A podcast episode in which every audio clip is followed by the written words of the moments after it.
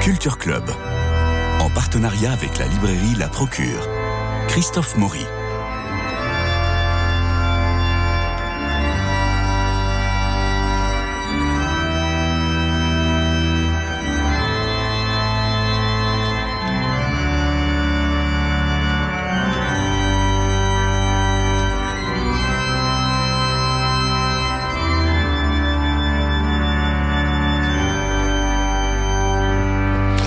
Antoine Louise, bonjour. Vous êtes théologien, journaliste, écrivain. Vous avez été pasteur de l'Église réformée de France pendant 30 ans, directeur de l'hebdomadaire, Réforme. Vous êtes le fondateur de campusprotestant.com qui propose des vidéos de formation théologique et spirituelle remarquablement faites, il faut le dire. Et ça vaut le coup d'aller euh, euh, se regarder campusprotestant.com parce qu'on apprend vraiment des tas de choses et un regard qui est toujours euh, salutaire ou en tout cas très éclairant sur l'actualité, l'actualité spirituelle. Antoine Nuis, vous intervenez sur tous les sujets dans votre, dans votre blog, mais aussi dans vos éditos. Vous publiez des commentaires verset par verset. Vous avez commencé par euh, le Nouveau Testament et puis vous êtes attaqué à l'Ancien Testament et vous reprenez au rythme d'un livre par an. C'est un événement désormais. C'est publié chez Olivetan Salvatore.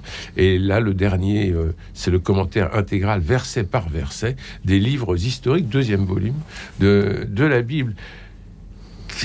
Luby vous a pris de travailler comme ça Vous vouliez faire un, outil pastoral Vous vouliez faire quoi? Ah oui, alors au départ, c'était exactement ça. Au départ, mon projet, c'était de dire... Euh, voilà, moi, vous savez, j'étais pasteur pendant longtemps, et quand j'étais pasteur, je vais une manie, c'est que tout ce que je faisais, je l'écrivais, parce que c'était ma façon de travailler. Et euh, quand j'ai commencé à travailler, bon, d'abord sur le Nouveau Testament, verset par verset, mon projet, c'était de dire euh, un peu que ce soit, j'allais dire, un outil professionnel. C'est-à-dire que euh, le pasteur, le prêtre, euh, l'animateur d'aumônerie, le diacre. on est en quelle année à ce moment-là? Là, on est en 2000, 2003, 2004. D'accord. Donc, euh, qui doit faire euh, un commentaire sur un, sur un passage biblique mon, mon ambition, c'était de dire qu'il lise mon commentaire et qu'après lecture de mon commentaire, il ait deux ou trois pistes pour construire son propre commentaire. Donc, au départ, mon projet, c'était quand même un outil professionnel. Et euh, alors, ma grande surprise, c'est que euh, ça débordait totalement ce, public-là, et j'ai eu des tas de retours de, personnes qui, qui, utilisent ces ouvrages euh, pour leur lecture personnelle.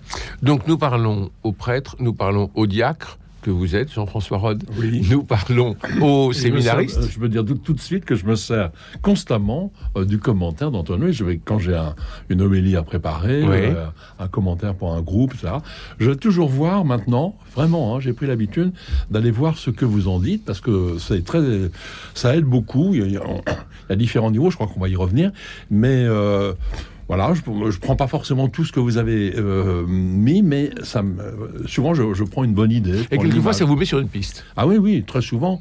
Et surtout que c'est pas du tout. là, j'en profite tout de suite pour dire ça. C'est pas rébarbatif. Oui. C'est, euh, c'est, vraiment. On voit qu'on a affaire à quelqu'un qui connaît bien la question. Euh, et on voit quelqu'un qui est familier de la Bible, ça c'est sûr, et ça c'est très important. Mais euh, c'est pas quelqu'un qui est euh, barbant, qui est rasoir, qui est. Non. c'est vous, racontez toujours plein d'histoires. Il y a limite des anecdotes. Ah hein. oui, oui, oui. On a, on a souvent des choses très curieuses et c'est très sympathique. Et on peut. Moi, ça m'a souvent arrivé de reprendre une, une, image que puisque nous sommes puisque nous sommes filmés sur sur YouTube, c'est sur cette caméra-là. Je vous montre je vous montre comment c'est comment c'est fait. Vous avez le texte de la Bible qui est en haut centré. Et puis tout autour, on a les commentaires euh, d'Antoine Nuis et commentaires. Alors vous voyez, c'est assez uniforme, mais en même temps, c'est extrêmement lisible. Et parfois, à la lecture, on se prend davantage à lire les commentaires qu'à lire le texte. c'est le côté pervers de, l'histoire. Mais en même temps, un commentaire va nous faire rentrer davantage euh, dans le texte. Jean-François, vous vouliez dire? Non, mais je Continuez, pardon, je vous ai. Non, non, mais c'est simplement pour dire que j'aime bien votre présentation où vous dites qu'il y a plusieurs manières de se rapporter à, la, à la, lecture de la Bible. Donc, euh, vous parlez, de, vous dites, là, il y a l'exégèse, la prédication et la méditation. Comment est-ce que vous définissez ces, ces, trois, ces trois manières de se rapporter à la Bible? Alors, bon, alors ça, c'est un peu une typologie, hein, qui est euh, l'exégèse, c'est euh, l'interprétation scientifique du texte. la prédication, c'est l'actualisation du texte pour aujourd'hui. Et la méditation, c'est la façon dont ce texte me, me parle à moi. Mais je dirais que la façon dont j'ai travaillé, en fait, ce, commentaire, s'il parle aux gens, c'est qu'il est très personnel. C'est-à-dire que mon projet, ce n'a pas été du tout de dire, euh, voilà, quel est le sens du texte. Non, pas du tout. C'est de dire, qu'est-ce que le texte, en quoi est-ce qu'il fait écho en moi hein C'est-à-dire que, en gros, pour ma méthode de travail, je prends un verset, je commence par consulter pardon, je commence par consulter euh, les commentaires scientifiques pour savoir s'il y a des enjeux exégétiques que j'aurais pas vus. Je jette un coup d'œil au grec pour le Nouveau Testament, à l'hébreu dans l'Ancien Testament pour voir s'il y a des enjeux de traduction. Une fois tout ça, je le mets de côté, je dis voilà, maintenant, ce texte-là, en quoi est-ce qu'il fait écho à moi, euh, à quoi il me fait penser, qu'est-ce qui, qu'est-ce qui suggère, euh, quelle piste, et j'écris. Et donc, c'est, je dirais, autant de petites fenêtres, de, petites ouvertures qui ne cherchent pas du tout à, enfermer le sens du texte, mais au contraire à ouvrir, euh, à ouvrir l'espace de signification. Mais est-ce qu'il n'y a pas un danger, justement, de s'enfermer dans une seule voie par le biais d'une seule méthode? Alors, C'est-à-dire que là, euh, de, de, ce travail, maintenant, c'est plutôt un travail d'écrivain et d'écrivain personnel. On peut le voir aussi comme ça mais ça n'a pas d'autre ambition que d'être quelque chose de totalement personnel. Mm. Et comme je disais tout à l'heure, mon projet, c'est sûrement pas de dire voilà quel est le sens du texte. Le projet, c'est d'ouvrir le texte et de dire voilà moi les ouvertures que je vois. Et allez-y, dites-moi vos ouvertures, euh, ou, euh, ouvrez-le. Et, donc c'est c'est de d'apporter ma pierre à cette espèce de de, de, de toutes les interprétations possibles. Vous savez, j'ai été très marqué par, euh, dans mon, dans mon parcours, euh, euh, je dirais, théologique, par la pensée rabbinique. Hein, et d'ailleurs, je cite souvent des, Vous avez travaillé avec un rabbin, hein, en étroite collaboration. Complètement. Et un des thèmes, enfin, un, un des principes de base de la lecture rabbinique, c'est de dire si la Bible est parole de Dieu, comme Dieu est infini, la Bible est infinie. C'est-à-dire que les différentes interprétations, euh, même si elles sont, euh, ne s'opposent pas les unes aux, autres, mais elles s'enrichissent les unes les autres. Et ça, pour moi, ça a été vraiment dans, mon parcours vraiment une révolution. Parce que quand j'étais formé à l'université, le, projet, c'est à travers différentes méthodes, c'est d'essayer de trouver quel est le sens du texte. Alors que euh, tout mon parcours m'a conduit à, quitter cette espèce de, de prétention qu'il y aurait un sens au texte, mais au contraire, à l'ouvrir vers vers l'infini de la signification. Et donc, euh, derrière ce projet-là, il y a vraiment ce, euh, cette idée de, de, multiplier les interprétations, même quand elles sont contradictoires, elles s'enrichissent les unes les autres. C'est cette naïveté euh, seconde de Paul Ricoeur? Ah oui, exactement. on, est, complètement dedans. Une fois qu'on a fait tout le tour de la science, retrouver une espèce de, de, lecture première naïve du récit. Oui, c'est ça qui, franchement, c'est ça qui est intéressant dans votre travail, c'est que justement, vous avez, vous adossez bien aux scientifiques, mais vous vous, n'avez pas peur d'être de, dans la prédication un peu aussi euh, quand vous le pensez, quand vous le sentez, quand vous avez envie de le dire. Euh, et puis on voit bien qu'effectivement, vous avez mûri la question personnellement. Ce, ce, mélange des gens, puis actuellement cette articulation des trois, euh, trois niveaux, ça c'est vraiment très intéressant. Parce qu'on a une espèce de lecture en construction. Voilà, en fait, je ne suis pas un exégète professionnel, enfin j'irai, je consulte des exégètes, mais je ne suis pas un savant des Écritures. enfin, Je suis un lecteur, et c'est en tant que lecteur que, que j'interprète. Enfin, vous avez prêché pendant 30 ans quand même. Oui, d'accord, ok. Donc ça, c'est du boulot. Et vous savez, euh, j'avais un professeur hmm. de, de Nouveau Testament qui disait la chose suivante. Moi, quand je dois faire un article euh, sur un passage biblique, euh, je suis un scientifique, je travaille comme un scientifique. Je prends tous les mots un à un, je regarde toutes les occurrences de ce mot dans la Bible et dans les récits extra-bibliques, et puis j'avance quand même progressivement. Et pour faire un commentaire d'un passage d'une dizaine de versets, j'ai 15 jours de travail. il me disait, quand j'ai fini, je téléphone à ma, grand-mère qui élevait des chèvres en les et qui avait appris à lire dans la Bible et qui lisait tous les jours. Et je lui disais Allô mémé, Luc 12, 18, qu'est-ce que tu en penses? Elle me disait ce qu'elle en pensait, elle avait tout compris. Et alors il nous disait Donc si vous voulez euh, comprendre la Bible, il y a deux solutions. Ou bien vous faites 50 euh, théologies sérieusement, vous apprenez le grec et l'hébreu vous apprenez la science, ou bien vous la lisez tous les jours pendant 50 ans. Moi, aujourd'hui, ça fait 50 ans que je la lis. Voilà. Parce que très souvent. C'est culotté quand même, franchement. C'est culotté de faire un seul homme qui se met à faire un commentaire de toute la Bible, verset par verset. Alors, je vais vous dire, au départ, mon projet, c'était pas ça. Au départ, j'ai commencé par l'évangile de Jean, et puis je me suis pris au jeu, et puis, euh, euh, une dizaine d'années, j'avais fait le Nouveau Testament, et puis je comptais m'arrêter là. Là-dessus, évidemment, il y a plein d'interlocuteurs qui m'ont écrit en disant Bon, tu as fait le Nouveau Testament, et maintenant, le Premier Testament, euh, c'est pour quand? Je dis Ah bon, c'est possible j'ai commencé, j'ai pioché trois ou quatre livres pour voir si la méthode que j'avais mise sur point euh, fonctionnait. Donc j'ai fait quelques psaumes, j'ai fait l'huile d'Ésaïe, j'ai fait euh, euh, un livre, un livre historique. Et puis je me suis aperçu que ça marchait. Allez, puis je me suis lancé. Et maintenant donc je travaille sur le Premier Testament. Alors c'était pas tant parce que le nombre d'homélies que l'on entend sont un peu des, des paraphrases fondées sur l'étymologie grec, latin, hébreu, mais c'est pas ça la théologie. Et là vous nous faites rentrer dans la saveur des textes. Par exemple, vous avez un un moment donné, euh, euh, je ne je sais pas si je vais retrouver la page, mais euh, Salomon qui parle et qui pose une question.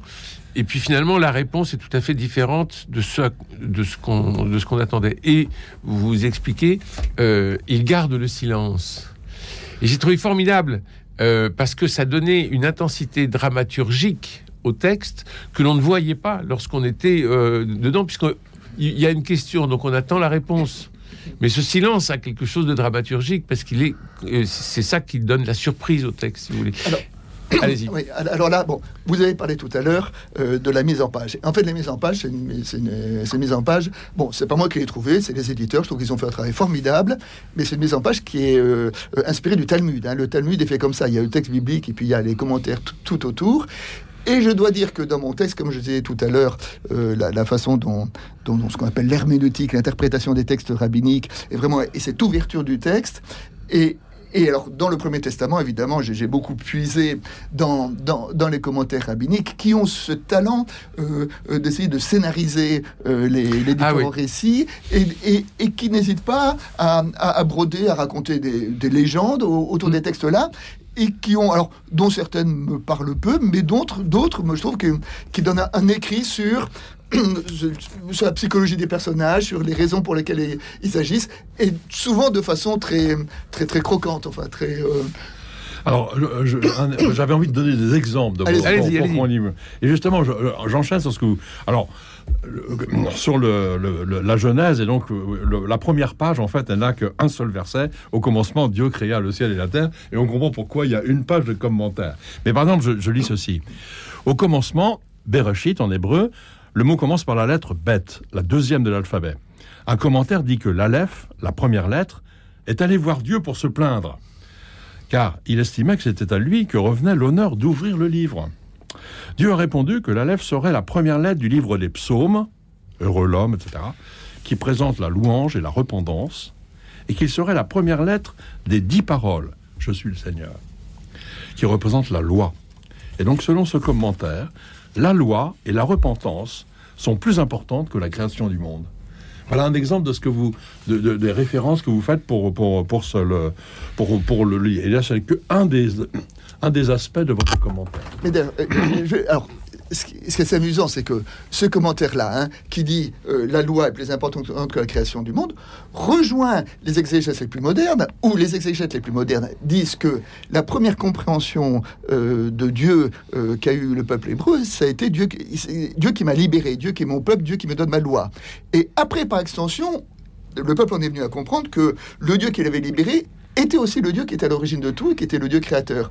Et que la vision de Dieu créateur est seconde, euh, postérieure à la vision de, Dieu. Bon, alors ça, c'est ce qu'on apprend euh, dans les écoles d'exégèse. Et ce petit commentaire euh, savoureux eh ben, nous dit la même chose. C'est-à-dire que nous dit bah, peut-être que la loi et le repentance sont plus importantes que la création. J'aime bien ce petit commentaire. Autre commentaire, c'est toujours le même. La Bible ne, ne nous dit pas tout de Dieu. Il y aura toujours une part de lui qui nous échappe. Elle nous dit ce que nous avons besoin de savoir pour vivre. Il ne nous appartient pas de percer l'origine de toute chose, mais de nous mettre à l'écoute de ce qui nous est dit dans le livre. Voilà, pour donner un exemple de votre du, commentaire que vous faites. Alors moi, je suis fasciné par. Euh, je reviens sur la mise en page, mais vous avez une vous avez une, obligation de synthétiser parce que vous pouvez pas dépasser. J'imagine que sur euh, sur un verset, euh, vous allez. Ah, pas du tout, pas du tout. Alors ça, c'est le c'est le graphiste qui s'en occupe. Moi, je lui verse mon mon texte et lui à lui de se débrouiller avec. Et ma foi, ben, il y arrive. Donc. Et c'est pas calibré comme des tweets. Ah non, pas du tout. Non, non, non, non, non. Moi, j'écris mes commentaires en fonction de ce qui viennent et puis après, euh, lui, il débrouille pour faire la mise en page et il y arrive. Alors, vous sortez votre. C'est le quatrième volume maintenant? Oui.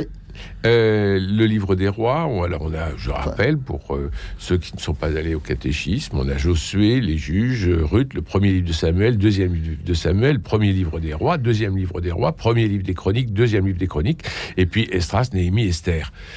Est-ce que vous avez, en, travaillant sur ce livre des rois, est-ce que vous avez trouvé de nouvelles choses que vous ne connaissiez pas? Est-ce que vous avez euh, médité des points qui vous semblaient... Euh, qui vous ont semblé nouveaux sur le... Et qu'est-ce que nous apporte ce livre des rois? Non, alors un exemple, par exemple, quelque chose que, j'ai découvert, c'est euh, dans le livre des rois euh, postérieur à David, sous les, rois de, sous les règnes de, Salomon et, des descendants, il est dit à plusieurs reprises David, mon serviteur, qui en tout point a fait exactement ma volonté de la part mhm. de Dieu. Donc Dieu dit David, il était parfait en tout. Ouais. Sauf que quand on regarde euh, le deuxième Samuel, euh, David, il y a eu quand même l'histoire de son adultère avec Bethsabée. Adultère, certains parlent de viol. Euh, il fait tuer le mari de son amante, ça c'est au début de son règne, et à la fin de son règne, il y a l'histoire du recensement malheureux. Alors, d'un côté, les livres de Samuel disent quand même que David a fait quelques bêtises, d'un autre côté, on dit que David a été en tout totalement exemplaire, qu'il a suivi Dieu en toutes choses. Et les commentaires disent, ah bah oui, mais c'est que David a été pardonné, et quand on est pardonné, on ne se souvient plus de ses fautes. Quand on a été pardonné, on devient quelqu'un de parfait, et euh, donc euh, euh, c'est la raison pour laquelle David est qualifié de quelqu'un qui a en, toute chose était totalement exemplaire devant Dieu. Et, derrière cette petite, cette petite appellation, qui est une relecture de l'histoire, il y a aussi un sens spirituel très fort. Alors ça c'est pour c'est pour David. Pour David et Et puis alors l'autre chose qui est, euh, qui est, évidemment, quand je me suis attaqué aux livres historiques, c'est quand même les livres les plus gênants, euh, notamment le livre de Josué, qui parle d'une conquête, euh, d'une conquête sous le registre de, l'anathème, c'est-à-dire le massacre, hommes, femmes, enfants, vieillards, troupeaux, de toutes les villes qui sont conquises, ce qui est quand même pas, très, pas très sympathique. Mm. Et en regardant dans le détail, je me suis rendu compte qu'il y avait une version, une version de la conquête sous la forme radicale, sous la forme de, de l'anathème, et puis d'un autre côté, entrelacé avec cette, euh, historiographie, euh, on dit ah ben il y a telle euh, y a tribu qui arrivait, mais elle n'a pas pu tout à fait conquérir parce que c'était déjà occupé par les habitants. Et puis dans le livre de, des juges, il est écrit le peuple s'installa en mariant ses enfants avec la population locale, et on parle d'une installation plus par assimilation mmh. progressive. Et d'un rapprochement. Alors donc on est en, on est en, en face de deux lectures. Une lecture radicale et une lecture par euh, euh, assimilation progressive. So, quand on est en phase de deux lectures, comment on fait? Et là, à ce moment-là, un critère, du coup, là, qui vient de l'exégèse scientifique, mmh. dit de la lectio difficilior. La lectio difficilior, ça veut dire que lorsqu'on est deux récits, c'est le récit le plus improbable qui risque d'être le plus juste. Parce que ces deux récits, c'est que quelqu'un a corrigé le récit. Mhm. Mais alors, on voit très bien pourquoi est-ce qu'on corrigerait le récit pour le rendre plus facile. On voit pas pourquoi on le corrigerait pour le rendre plus ardu. Et à partir de cela, si jamais la conquête avait été radicale, comment est-ce qu'on aurait osé dire que la conquête s'est faite par assimilation? Sûrement pas.